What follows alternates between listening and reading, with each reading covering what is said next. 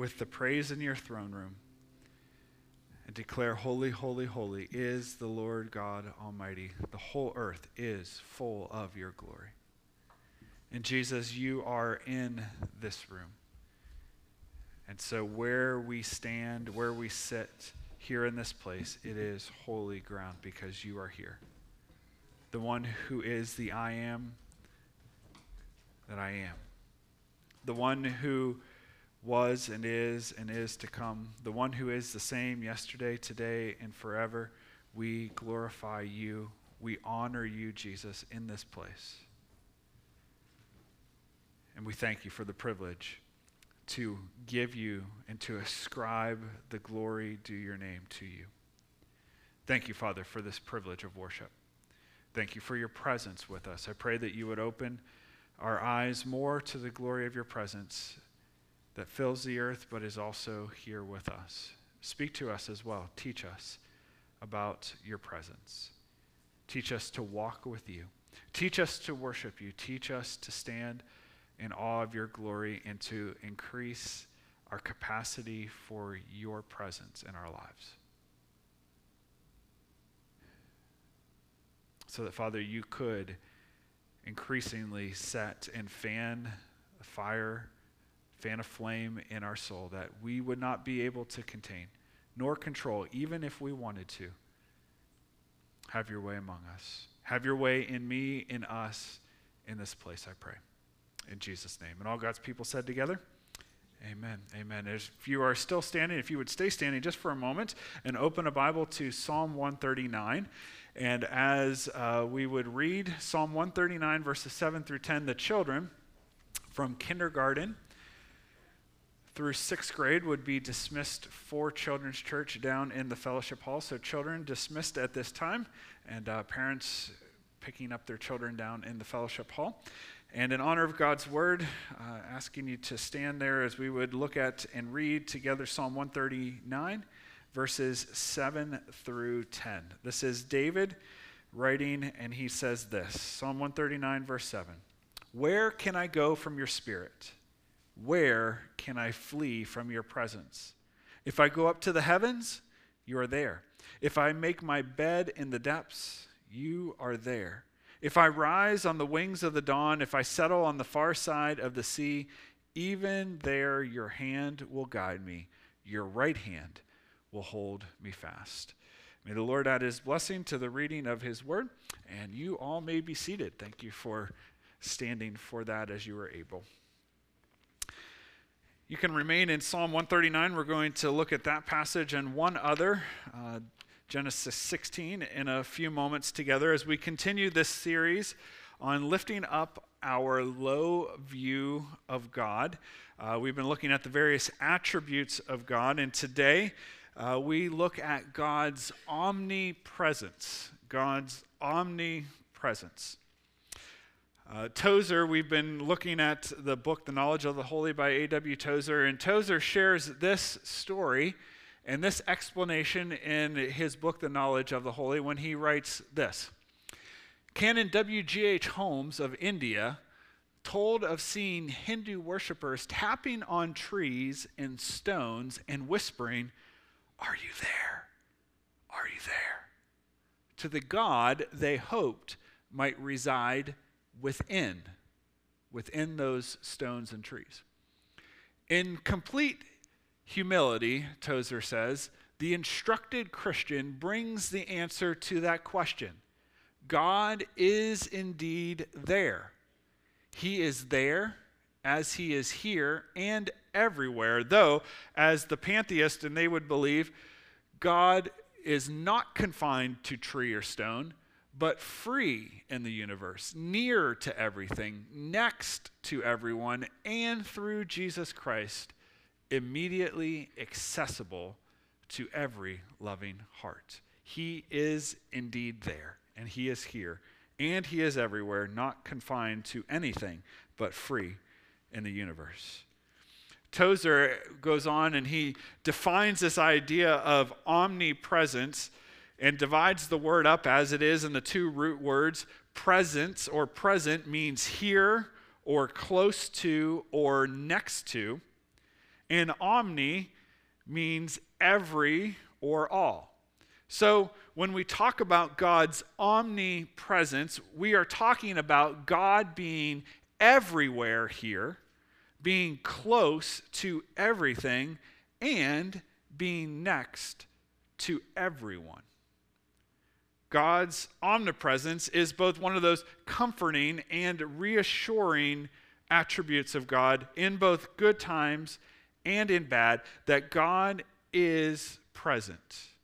Even when we may not feel like he is present, even when we may feel like he has forsaken us, the reality of God's omnipresence assures us in all circumstances that God is here. So this morning we see it in two ways. And if you have sermon notes, there are very, very basic sermon notes for you to fill in. But we see it in two ways. And the first way that we see God's omnipresence is that God is everywhere present. We've said this already, but this is the big picture. God is everywhere present. Several weeks ago, we looked at Psalm 139. You may be looking at this and saying, we read from Psalm 139, like if you were here several weeks ago and we talked about God's we talked about God's omnipotence, his omniscience, the fact that he knows everything. You may look at this and go, well, didn't we already see Psalm 139? And we did see Psalm 139 when we talked about God's omniscience. We did not, however, look at these four verses, 7, 8, 9, and 10, because these verses, Psalm 139, verses 7 through 10, teach us about God's omnipresence. These attributes of God, his omniscience and his omnipresence and his omnipotence, his all-powerfulness, they're often linked together. You can't have one separate from another. So for him to be all-knowing means that he has to be all-present. For him to be all-present means he's also all-powerful. His power is everywhere. He can't separate these attributes. So oftentimes in the scriptures, you'll see them kind of running together. And Psalm 139 is a good example of these attributes of God weaving together. You can't have the omnipresence of God without the omniscience of God, and vice versa, because his knowledge comes from his presence. And so verse 7, David again says, where can I go from your spirit? Where can I flee from your presence? David declares that God is everywhere present, that there is nowhere in all of creation that we can go to get away from his spirit. There is no way, no matter how fast we run, no matter how far we run, no matter where we go, that we can flee from his presence. We cannot get away from him because he is everywhere. He fills the earth, the scripture says. The glory of the Lord fills, his presence fills the earth. Verse 8, he goes on to say, if I go up to the heavens, you are there. And when David is talking about the heavens, he's not talking about heaven where God resides, but he's talking about the heavens in the creation.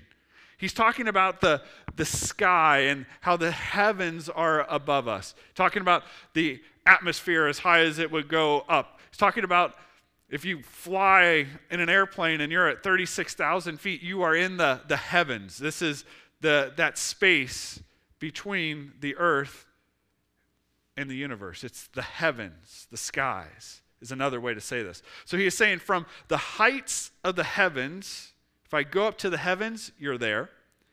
And if I make my bed in the depths, you are there. And in the depths, the original language, the hearers would have understood David to be talking about a place that Jewish writers and Jewish believers would have understood as Sheol. And Sheol was the place that they understood as the lowest part of the earth, the depths of the earth, where the dead would make their home. It was the grave. It was as deep as you could go. It's not hell, but it is the depths of the earth. It's the grave where the dead would make their home in Jewish understanding. And so what David is saying, that from the highest heights of the heavens to the lowest depths of the earth, you're there. High to low. And he goes on to say, if I rise on the wings of the dawn. And the original hearers would have understood this as the sun coming up over the horizon. And as the sun would come, light is bursting over the horizon. And the speed of light, and I can't even get my mind around what the numbers are of 10 to the whatever power of how fast light moves, feet per second and all that kind of stuff. The speed of light. So he's saying, if I rise on the wings of dawn and light is bursting forth over the horizon, as far and as fast as light is breaking forth on a new day.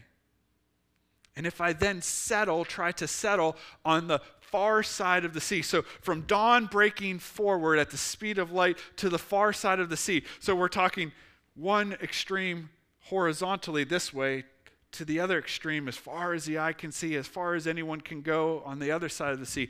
God is there. High to low, farthest east to farthest west. Verse 10, even there, your hand will guide me, your right hand. And the right hand is always in the scriptures reminiscent of the power of God. Your power, your right hand will hold me fast. No matter where David can go, God is present. In most of the United States, there is a policy among law enforcement of checking on a stalled vehicle on the highway whenever temperatures drop below single digits or below. So about 3 a.m., one very, very cold morning, a Montana state trooper by the name of Alan Nixon responded to a call about a car that was off on the shoulder of the highway on a road outside of Great Falls, Montana. And as he drove, he located the car, and the car was off on the shoulder, stuck in deep snow, but the engine was still running.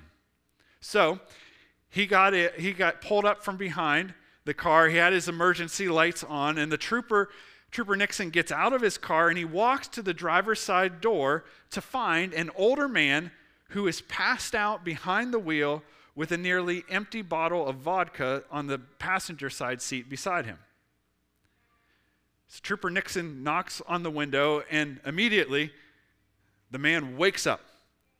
But as he wakes up from this drunken stupor that he is in, he sees the lights from the police cruiser flashing behind him in the middle of the night. And he looks over and he sees Trooper Nixon there, and he panics. And so what does he do? He quickly jerks the gear shift into drive, and he hits the gas. Now, this man's car is stuck in the snow. And so the speedometer climbs to 20, then 30 miles an hour, then 40 miles an hour, then 50 miles an hour, but it's still stuck in the snow. The wheels are still spinning, even though the engine has it going, what would be 50 miles an hour, it's stuck like a hamster running on a wheel. It's one place. Now, Trooper Nixon has a sense of humor. So he decides he's going to have fun with this situation. And he begins to run in place next to the car. The driver absolutely freaks out because he believes that Trooper Nixon, no matter how fast he is running, is sprinting 50 miles an hour next to his car. And this goes on for 30 seconds until finally Trooper Nixon yells over, "Pull over, pull over," to which the man takes his foot off the gas, hits the brake, and brings his wheel over. As you might imagine, this poor man was arrested and is still probably to this day shaking his head over the state trooper in Montana who could run 50 miles per hour. That poor man probably believed that that trooper was omnipresent, that he could not flee from him. No matter where he could go, no matter what he would do, that he was not going to escape the presence of this trooper, and so he finally gave up. But we know from this story, and we know in human terms, that there is not a man on the face of the earth or woman on the face of the earth who would be able, like that state trooper, if that was really the case, to keep up with a car speeding 50 miles an hour, because no human being could be present. We would always be able to get away from someone because human beings are not omnipresent. Only God is omnipresent. There is nowhere that we can go where we will be able to get away from God, because he is everywhere present. That's the big picture. That's the macro picture. God is everywhere present. But boil it down, even as we sang this morning so much about set a fire in our soul, about Jesus is in this room, there is also the reality that God is immediately present. And when I use the word immediately present here, I'm not talking about me coming to a meeting and I am late, and so as soon as I pull into the parking lot and park, I immediately get out and go in. I'm not talking about immediately in the idea of timing. We can use the idea and the word of immediately as in presence, that I am immediately present. In other words, if I am sitting here, Tom is immediately behind me. His space, the space is, he is, his presence is, his location is immediately behind me. And so when I talk about it this morning, another word you might hear and you might use, and I'll probably use here, is manifestly present. That the presence of God made known, close, immediate present. The doctrine, as Tozer says, the doctrine of the divine omnipresence personalizes man's relationship to the universe in which he finds himself. This great central truth gives meaning to all other truths and imparts supreme value to all his little life. God is present, near him, next to him, and this God sees and knows him through and through. At this point, faith begins. And while it may go on to include 1,000 other wonderful truths, these all refer back to the truth that God is, and God is here. We see this many places, but we see this in the story of Hagar in Genesis chapter 16. And so if you would turn to Genesis chapter 16, it's the second passage that we will look at today. Genesis chapter 16, first book of the Bible, Genesis 16, which is the story of the beginnings, the creation of the heavens and the earth. It shows us how sin has come, how brokenness has come into this world, and it shows us about the beginning of God's redemptive purposes on this earth through a man by the name of Abram, who God made promises to, that he would bless him and he would make him, his descendants as numerous as the stars in the sky and the sand on the seashore, that he would be blessed and that through him all nations would be blessed. We get to a point where God has made promises that he would have these descendants, but things have not gone as quickly as Abram, who later you may know of him as Abraham. God has not changed his name from Abram to Abraham at this point. And Abram has a wife named Sarai, who later God would change her name to Sarah. And so God has made these promises that he will have a child, they will have a child, even though they are highly advanced in years, in their 90s.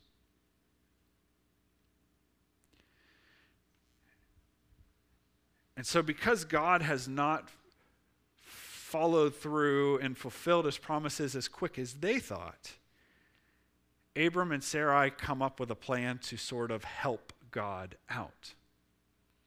And so Sarai has a maidservant that was an Egyptian by the name of Hagar.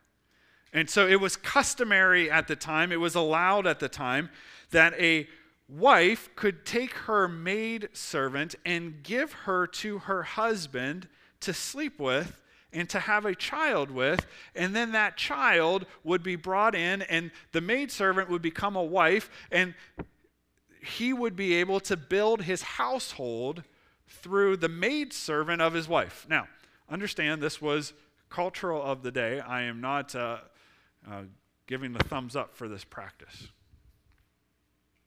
And so they decide this is what they're going to do, and Abram decides, okay, sounds like a good idea to me. And he sleeps with Hagar, and she becomes pregnant. Now, immediately, Sarai despises her, and vice versa.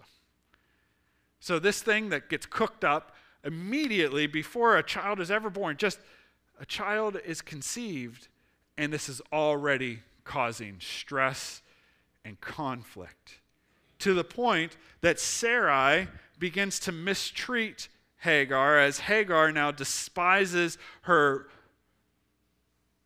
mistress, Sarai, and their struggle. And so Sarai comes to Abram and says, this is what is happening. Now she's despising me. And Abram says, do whatever you think is right. She turns up the heat to the point that Hagar says, I can't take this anymore. And she decides to leave. This is where we pick the story up in Genesis chapter 16, verse 7. Hagar is fleeing, doesn't know where she's going. She just knows, I got to get out of here. And in verses 7 and 8, this is what we find. The angel of the Lord found Hagar. Now understand, the word for found here is not like the angel of the Lord was searching. This is more, the angel of the Lord found Hagar in the situation that she was in. Not the angel of the Lord didn't know where she was and had a treasure map or anything like that. He knew exactly where she was.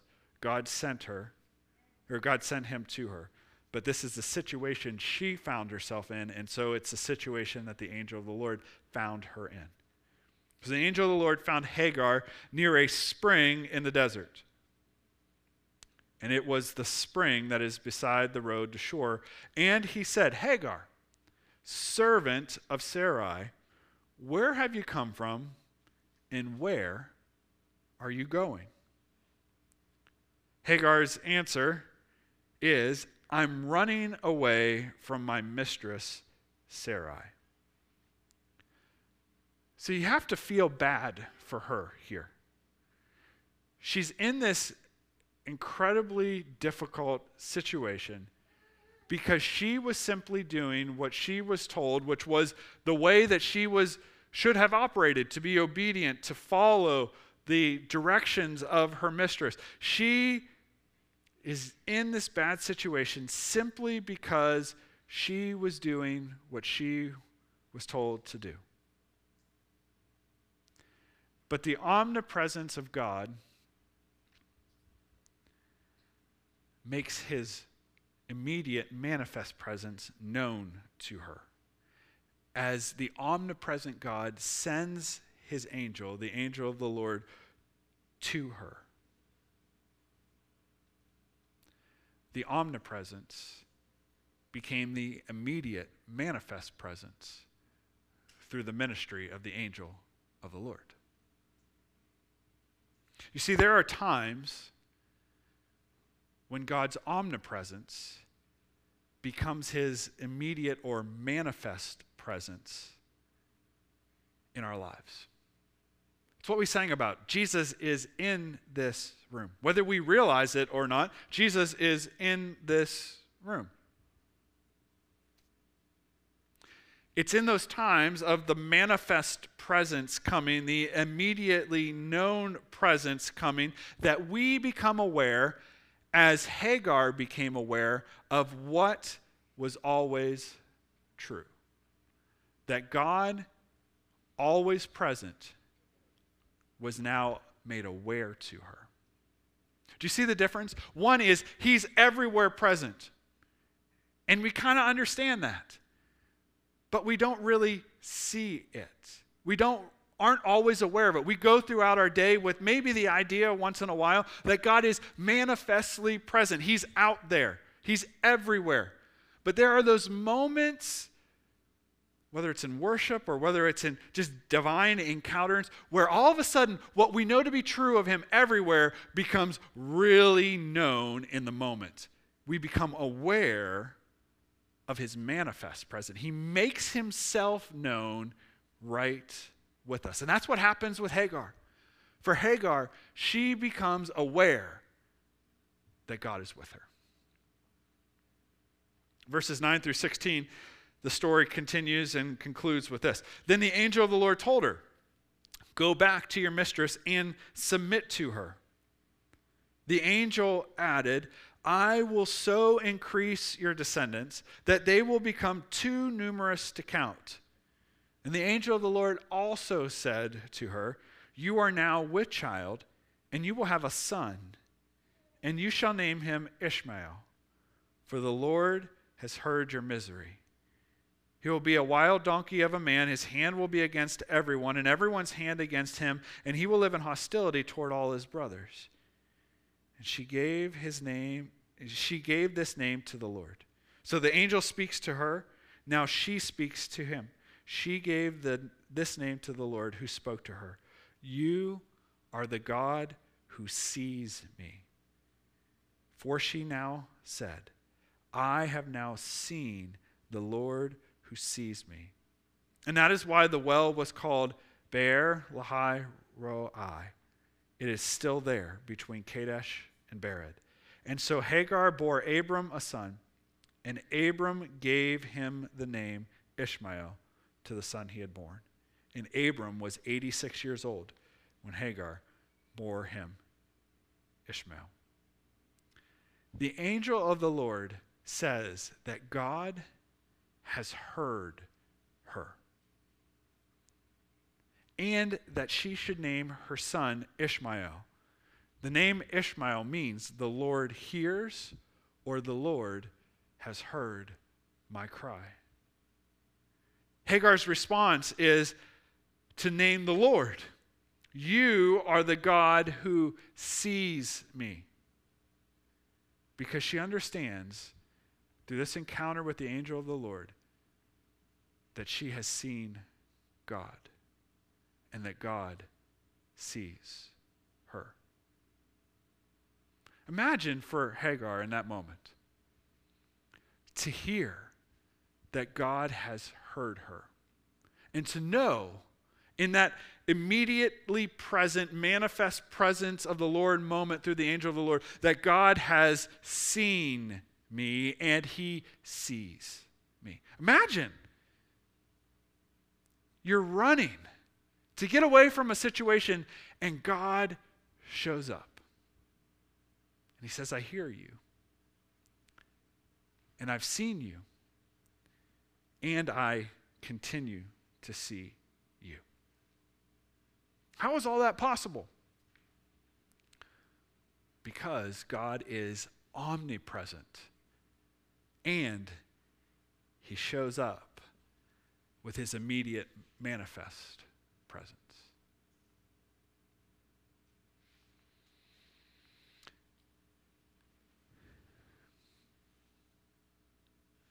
One final comment on this. notice how Hagar changes. Hagar was in the midst of running. Hagar was in the midst of doing what she was told to do, and things just go haywire. And so she runs. And the everywhere present God manifestly shows up in the angel of the Lord and tells her to go back. You're going to have a child. His name's going to be Ishmael. The Lord hears. God has seen you. You have seen God. Go back. Why'd she go back? Did she go back because she was told to go back and so she was obedient? I think that's true. She was told and so she obeyed. But is that the big reason? Was it just because she was told, go back, and she was an obedient young woman? I don't think that was the heart of it. I think the heart of it was she recognized in the midst of this terrible situation that there was a God in heaven who had heard her, and a God in heaven who had seen her and will continue to see her. It was the encounter with God through the angel of the Lord, the manifest, immediate presence of the Lord that changed her. It was in that encounter that she heard what she was to do, and so she responded. But it wasn't just because a booming voice from heaven said, go back to your mistress. It was because God showed up. The one who was always present in the person of the angel of the Lord said, I'm here. And because I'm here, I've heard you. Your cries have not been unheard. I've heard them all along. And because I am everywhere present, I've seen your misery. I've seen what you've been going through. I've seen your pain. I see you. And friends, when we encounter God and God encounters us, when we become aware of what always is true, that he's everywhere present, when we become aware that he is with us and he meets us in the immediate, he manifests or makes his presence known, that changes everything. Because now it's not just something that I should do. Now it's not just something that the Bible says. It's something that he has shown up and he has pointed it right to my situation, right to my heart. And that changes everything. I've had so many times where things that I have known but have struggled to do get radically changed when he encounters me, and then he says, now this is the way we go. Why? Because I know he's there. There's something about his presence that takes what is always true and just makes it come alive. And that's why we hunger for. That's why we come to prayer. That's why we come to worship. That's why we come to his word, because we say, I need you, the God who is everywhere present. I need you to show up now. I need to meet with you. And he loves to meet with his people. And when he manifests his presence, when he makes his presence immediately known, it changes everything. I had a professor in college who told a story of his young, headstrong daughter who wanted to do what she wanted to do while they were at the local shopping mall. And her dad did not allow her to do what she wanted to do at the local shopping mall. So this headstrong little girl said, well, then I'm running away so that I can go do what I want to do. In that moment, he made a parenting decision that he felt he was supposed to and just said, okay, you can go, and let her go. But before everyone becomes very, very concerned at his parenting, he followed along at a distance where he could always see her, but her being little, she could not see him over the racks of clothes and over the people that were all around. And so he followed her, always keeping his eyes on her. And there were some times when there'd be people coming the other direction and they would see this little girl walking with no one around and they'd become concerned. And he would just kind of make eye contact with the parent, with those adults and say, I'm with her. I'm her dad. Okay. After a while of her going and having her way and going where she wanted to go and doing what she wanted to do, after a while it started to settle in on her that she didn't any longer know where she was at and even more where her parents were at. And panic began to set in. This little girl in this shopping mall collapsed on the floor in tears. Her father, who at that moment was behind a clothes rack so that she couldn't see him, stepped out from behind the rack and came over and sat with her on the ground and held her as she cried. And when she finally was able to calm down and know that she was safe in the arms of her father, he whispered to her that he would always be there for her. But that God is always with her. Amen. That he sees her, that he hears her, and that he knows her. There could be a day in there where he wasn't going to always be able to be there. And he knew that what was more important than her knowing that he would be there was that her Father, the omnipresent God, was always there. And so, friends, whether you recognize it today or not, God is present. He's present. And because he is present, he sees you. And because he is present, he hears you. Even if it seems like he doesn't, even if it seems like he's distant, even if it feels like your cries are falling upon deaf ears, he, the omnipresent God, is here. He's with you, and he sees you. And in due time, he will manifest his presence to you. Keep seeking him. Cultivate those times where you're with him so that his everywhere presence, you become aware more of it being immediate and manifest with you.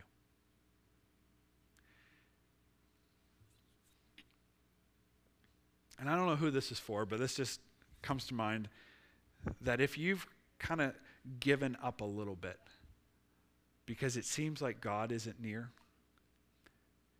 to re-engage him.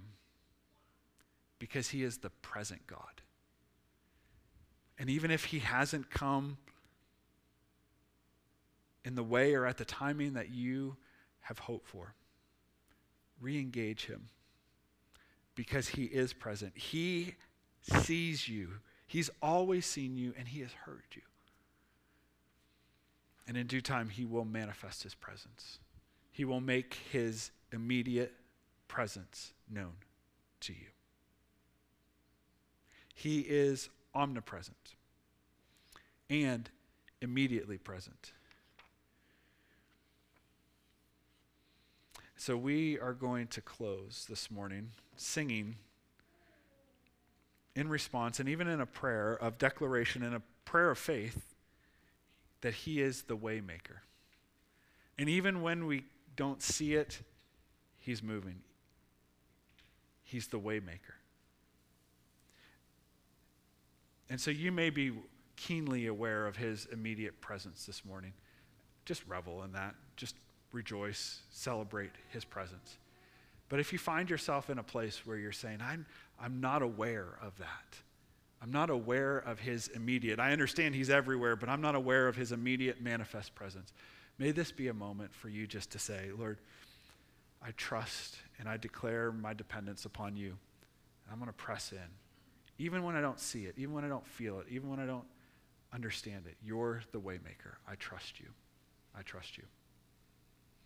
So as the worship team comes, Father, thank you that you are the omnipresent God. You're everywhere present. You fill the earth. There's no place that we can go where we would get away from you.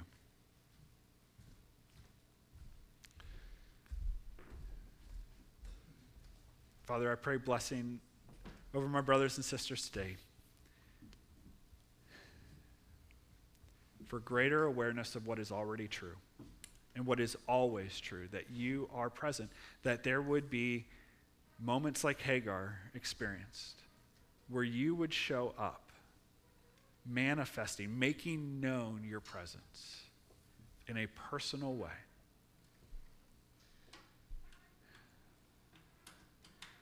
And in your own way, what personally needs to be heard, those messages of, I've heard you. I've always heard you. And I've seen you. I've always seen you. And I see you now. So, Father, I pray for divine encounters with your manifest presence that would bolster faith and would meet and would make a way at the point of our need. You're good. You're faithful. We trust in you. In Jesus' name.